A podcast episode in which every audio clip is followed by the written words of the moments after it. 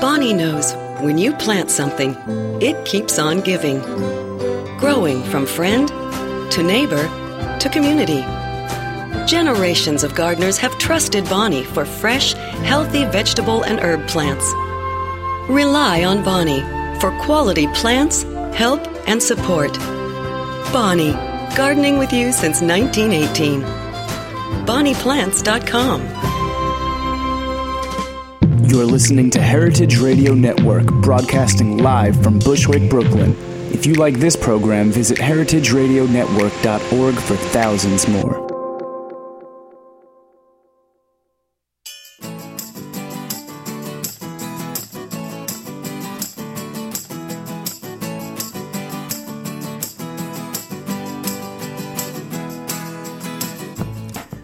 Morning. You're listening to In the Drink on heritageradionetwork.org.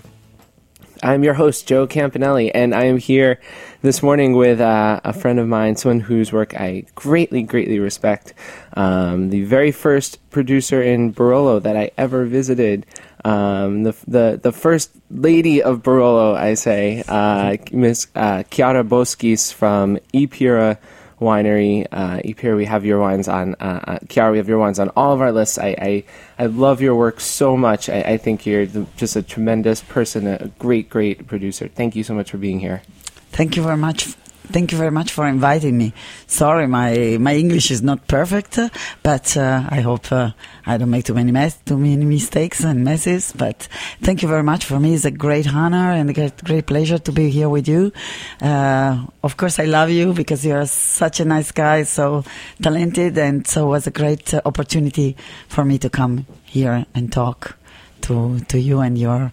Um, listener? Yes. Oh, you can go off script now that that you said that I was great. You don't have to read the script anymore.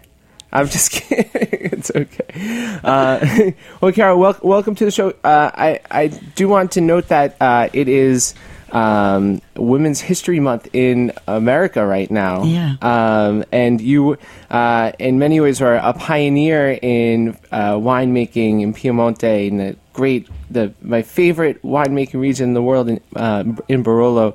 Um, can you tell us a little bit about uh, some of the struggles that, that you might have had, or, or were you very embraced early on? Early on, what was it like being a woman at that time in Piemonte?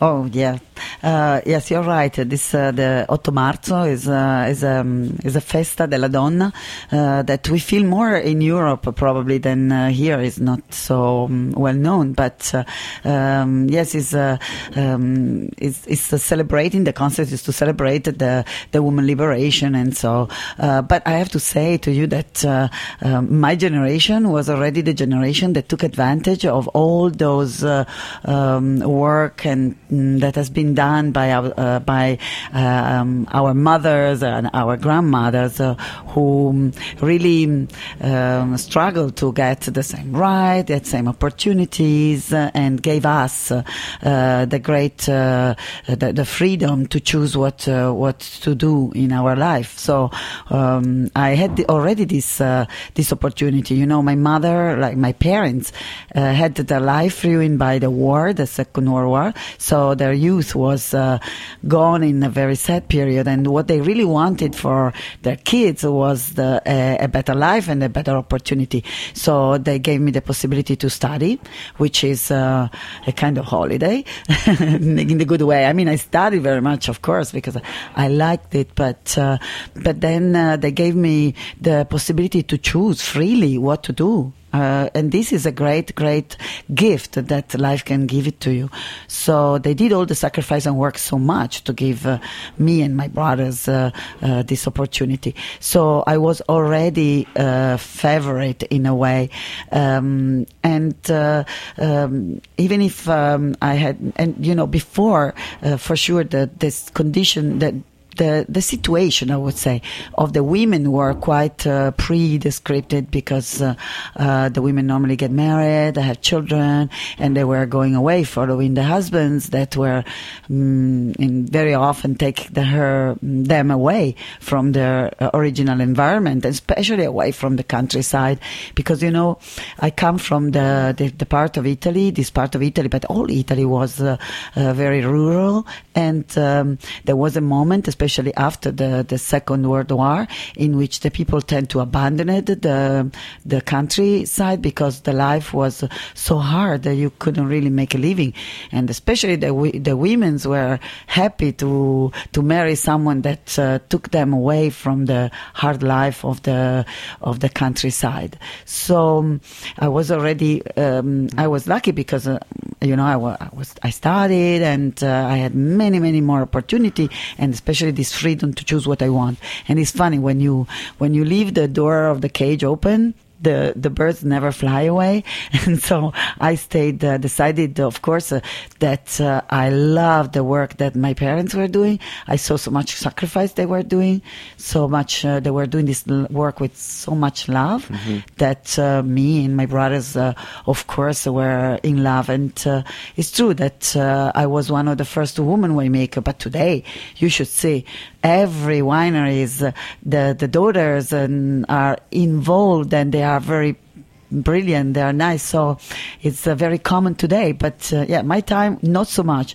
But I have to say that I've been uh, accepted by the group, especially my group, the original group of the Barolo boys, you know, uh, and I was the Barolo girls for, for them. uh, and I've been accepted with a great, great um, um, friendship, and uh, I've been uh, uh, growing with uh, this group of mm-hmm. friend winemaker. Now, well. when you just when you decided to go to school and, and you study, you didn't study enology right away, did you? No, actually, mm, not really, because. Um, again, um, the family, there was a kind of division of the work. And the girls theoretically were not supposed to make uh, the more physical work like uh, you know winemaking or uh, or even the agriculture. Well, the agriculture, yes, in the sense that women has a very good hand uh, work. You know, so um, and you know that uh, the the agriculture for us is so important. We are farmers essentially first of all, and the work that you do on the plant is. Uh, I always said that more than viticulture is gardening because it's kind of a work of delicate uh, finesse. You know, and the women's are very good at that.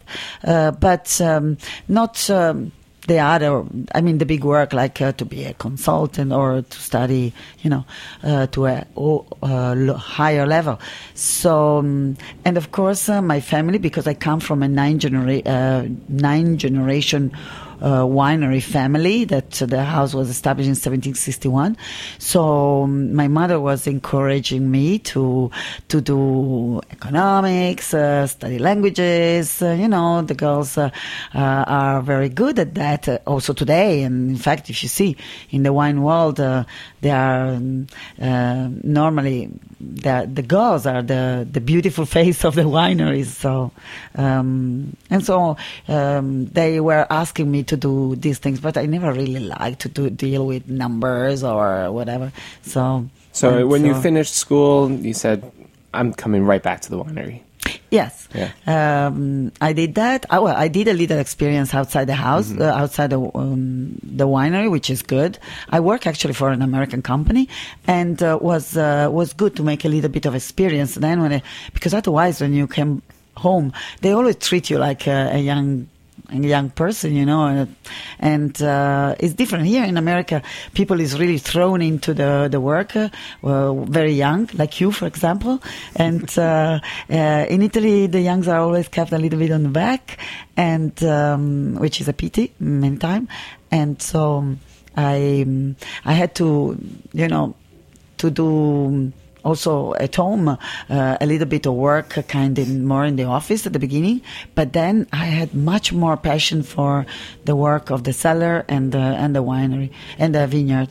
And so when there was the occasion, the opportunity to um, the, this this small Jewel Winery came uh, on sale because the owner unfortunately died, and uh, they were a good friend of my family you know, I push my father like crazy. I start to say, "Look, uh, Dad, uh, you know, I'm not in the in this winery. It's not is not correct. I want to be treated exactly like my brothers. I and want just to, to clarify, the family winery is the Borgogno winery, yeah. and then the one that came up was uh, uh, Luigi Pira.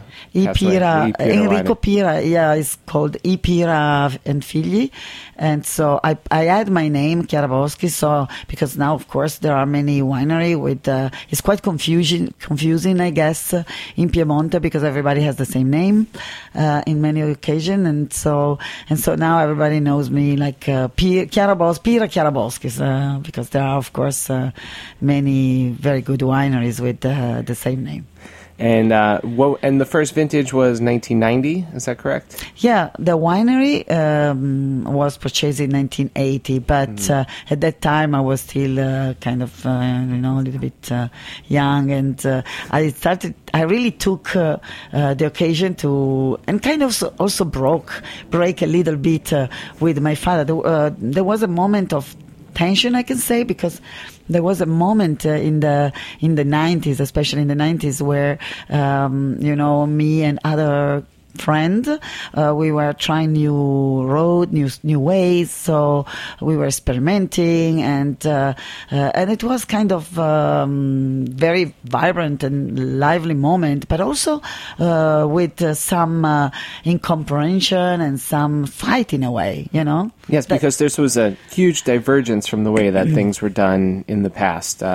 Uh, Barolo in, in Italy, it's such a historic, maybe the most historic region, the longest tradition of high quality Yeah, winemaking. exactly. And uh, and I'm sure that the people who, who uh, had the idea of doing things in a particular way said we have good reason to do it this way because it's been done for such a long time. Yes. And see, we've established a great name for ourselves. But something was going on at that time with you and your friends um, that were you guys were looking more towards the future as opposed to the past. Yeah. And um, what tell us about that? About what what were those conversations like when you were first like maybe we should do things a little bit differently? exactly. You- You're right. You know, we were used to hear our father saying, "Okay, our grandfather, uh, my father said do this, my grandfather do this, my grand grandfather do this, so we have to do this."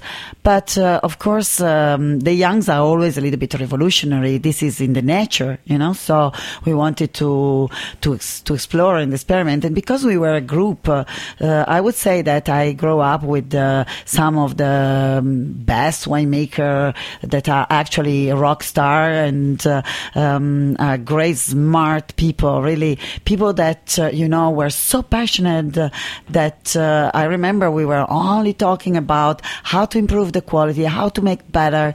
We really wanted to make the wine better of the world. We wanted to be appreciated, you know, everywhere. And so we started to discuss, to try together. We, the occasion, of course, were to meet together, um, have good great dinners and great drinks, to tell you the truth. But was always with a, a, a good um, meaning because we were exchanging ideas and then we start to experiment. So we were starting to experiment uh, those things that are not written on the books. So we were trying different temperature fermentation, different oak, different this, different that. So, and all the new ideas were immediately embraced and experimented right away.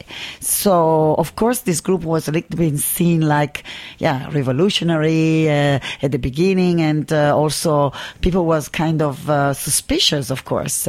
Uh, but uh, we, I think, we introduce uh, something that today everybody, even the the more traditional winemaker, introduce absolutely in their in their way of of vinifying and and handling also the vineyard because we started to um, we understood, of course, that our great richness is the terroir, so which doesn't mean all the soil, but the the exposition and uh, the differences in the soil, uh, the difference in the microclimate, and also also this uh, importance of the indigenous variety that we have.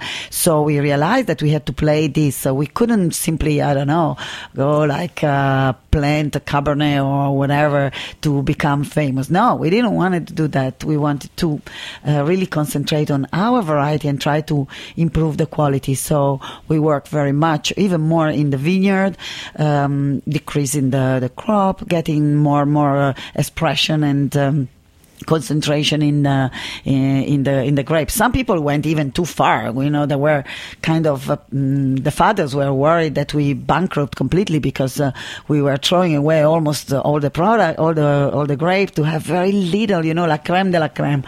And so Was that mostly from green harvesting or, Green pru- harvesting. or pruning to yeah, everything. Okay, yeah, to everything. really reduce the yield? yeah. And then uh, also the use of uh, clean and so new mm-hmm. barrels was necessary. The tradition was to keep those hundred years old barrels, but some were good, but sometimes some were not good. So we had to change and go in the direction of having new, new, new wood, but also new cellar. We restored. We bought.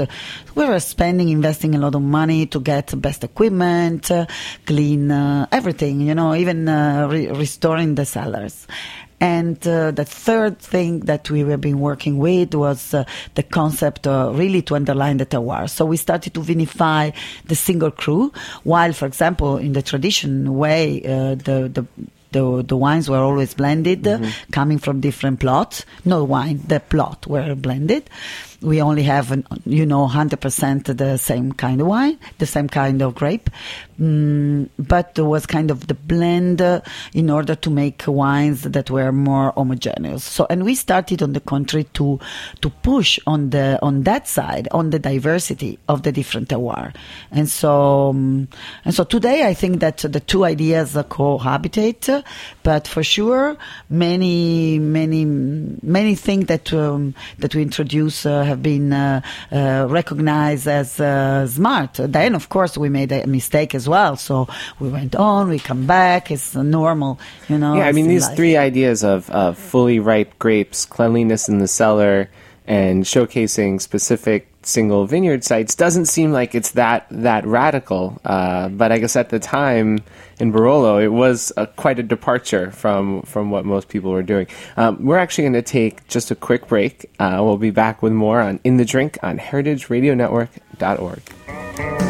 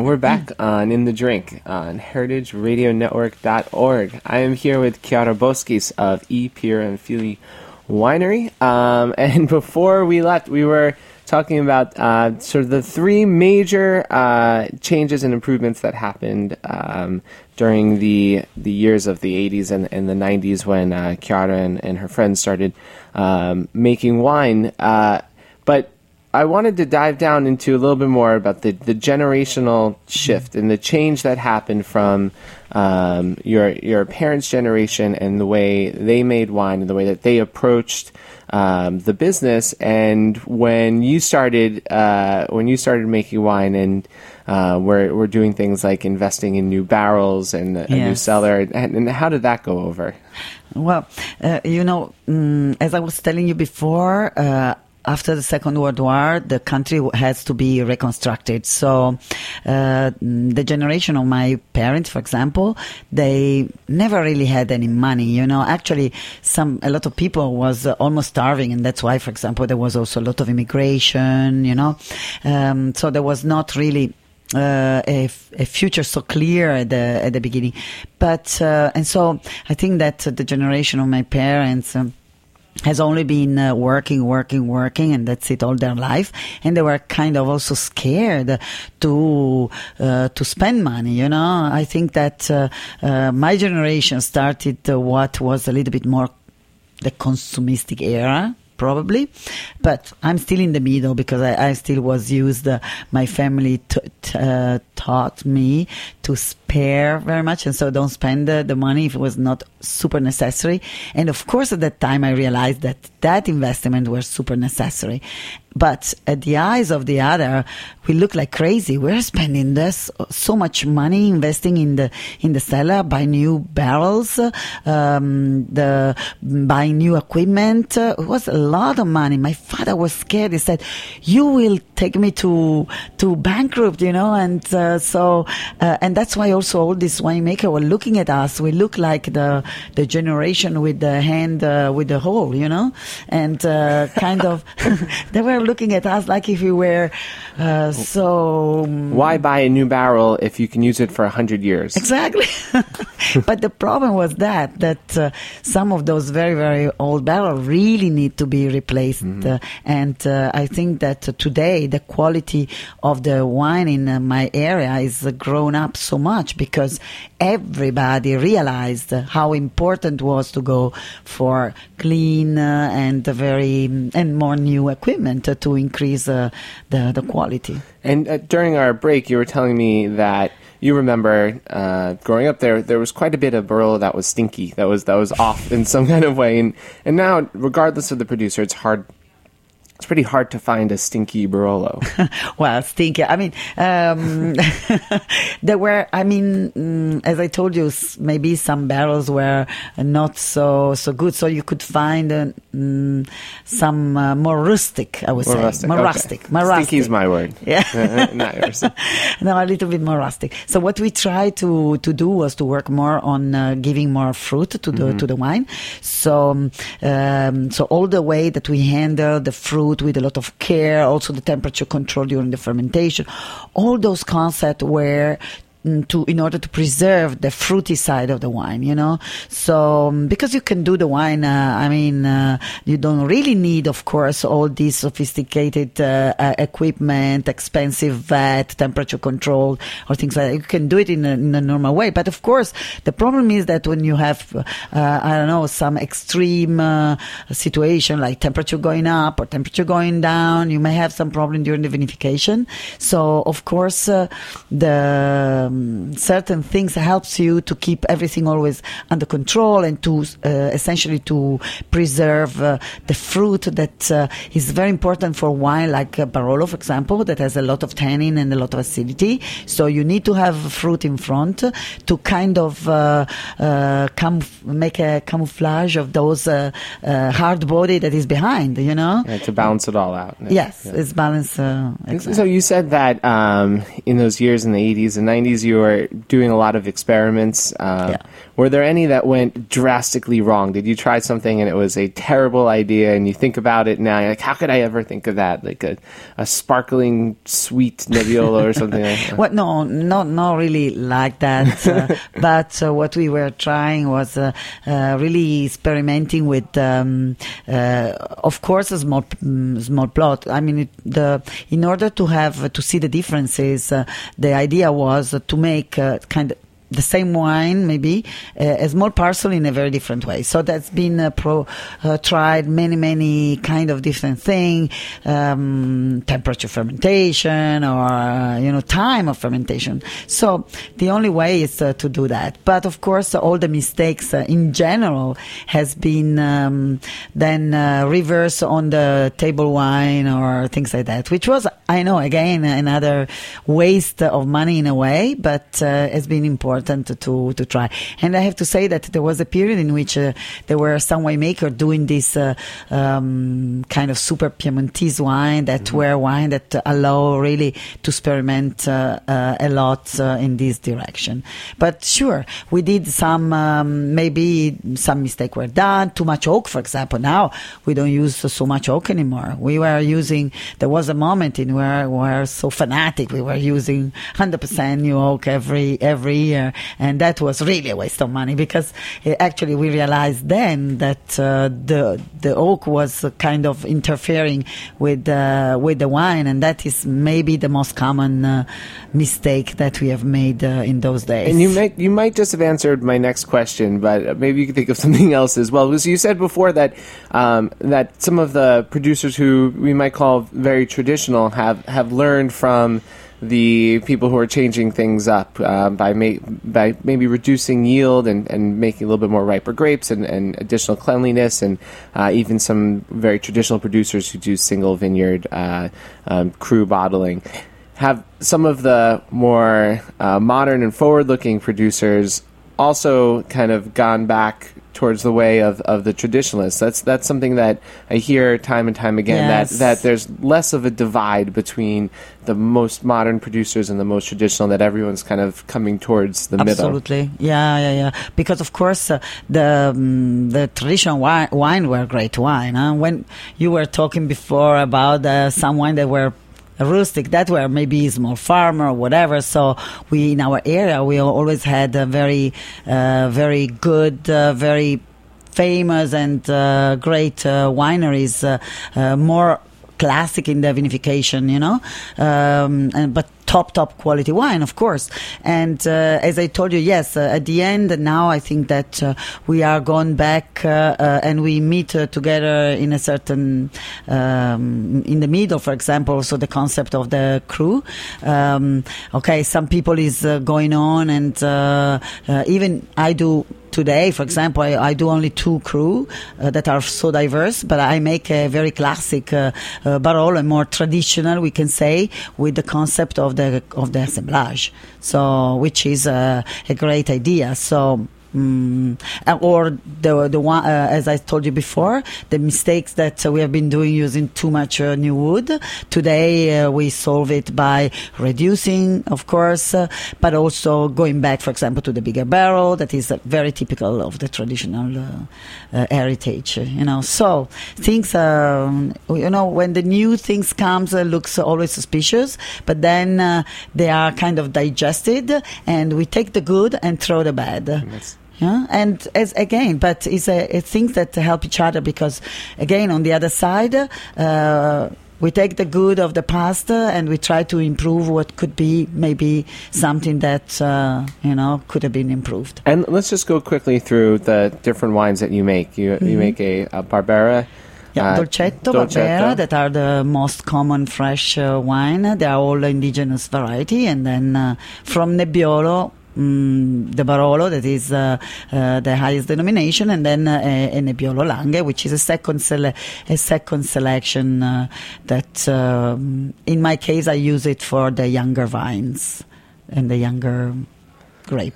And yeah, yeah, your total production is only a few thousand cases. Yes, it's always very small. I remain um, very small. I only do 3,000 bottles uh, 3,000 cases, uh, sorry, 30,000, 35,000 bottle altogether.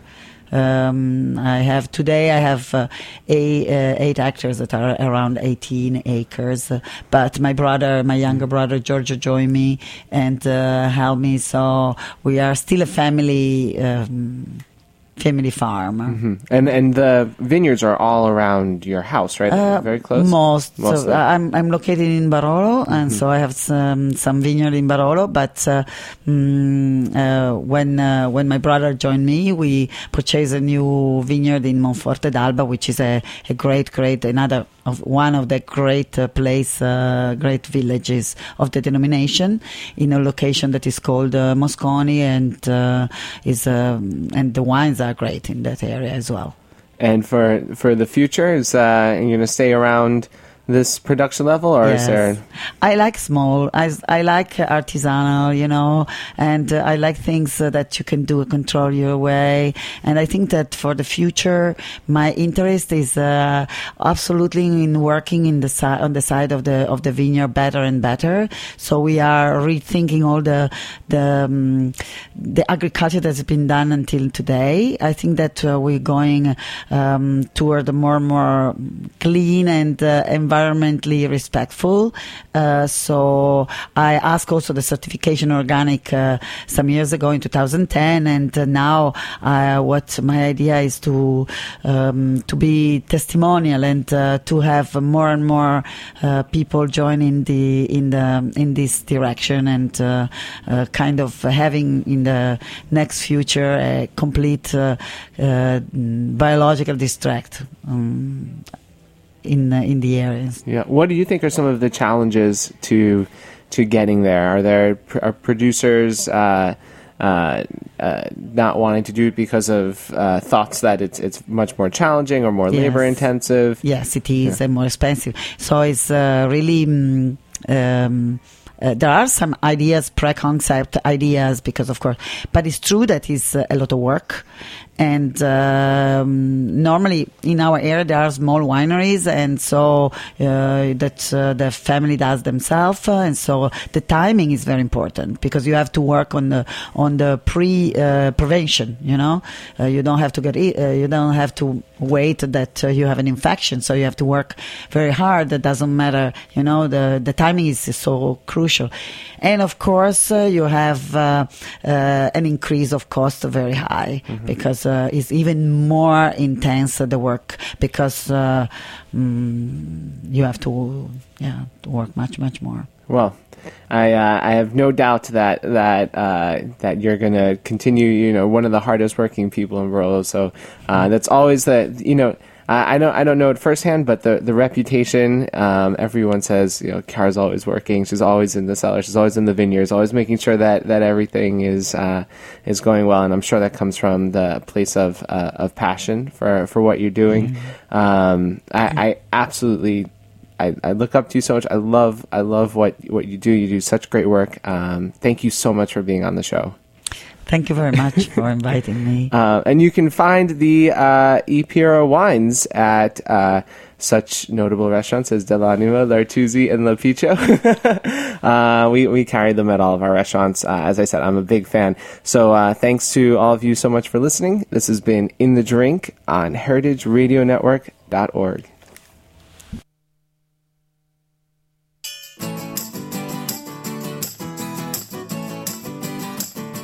Thanks for listening to this program on heritageradionetwork.org. You can find all of our archived programs on our website or as podcasts in the iTunes Store by searching Heritage Radio Network. You can like us on Facebook and follow us on Twitter at heritage underscore radio. You can email us questions at any time at info at heritageradionetwork.org. Heritage Radio Network is a nonprofit organization. To donate and become a member, visit our website today. Thanks for listening.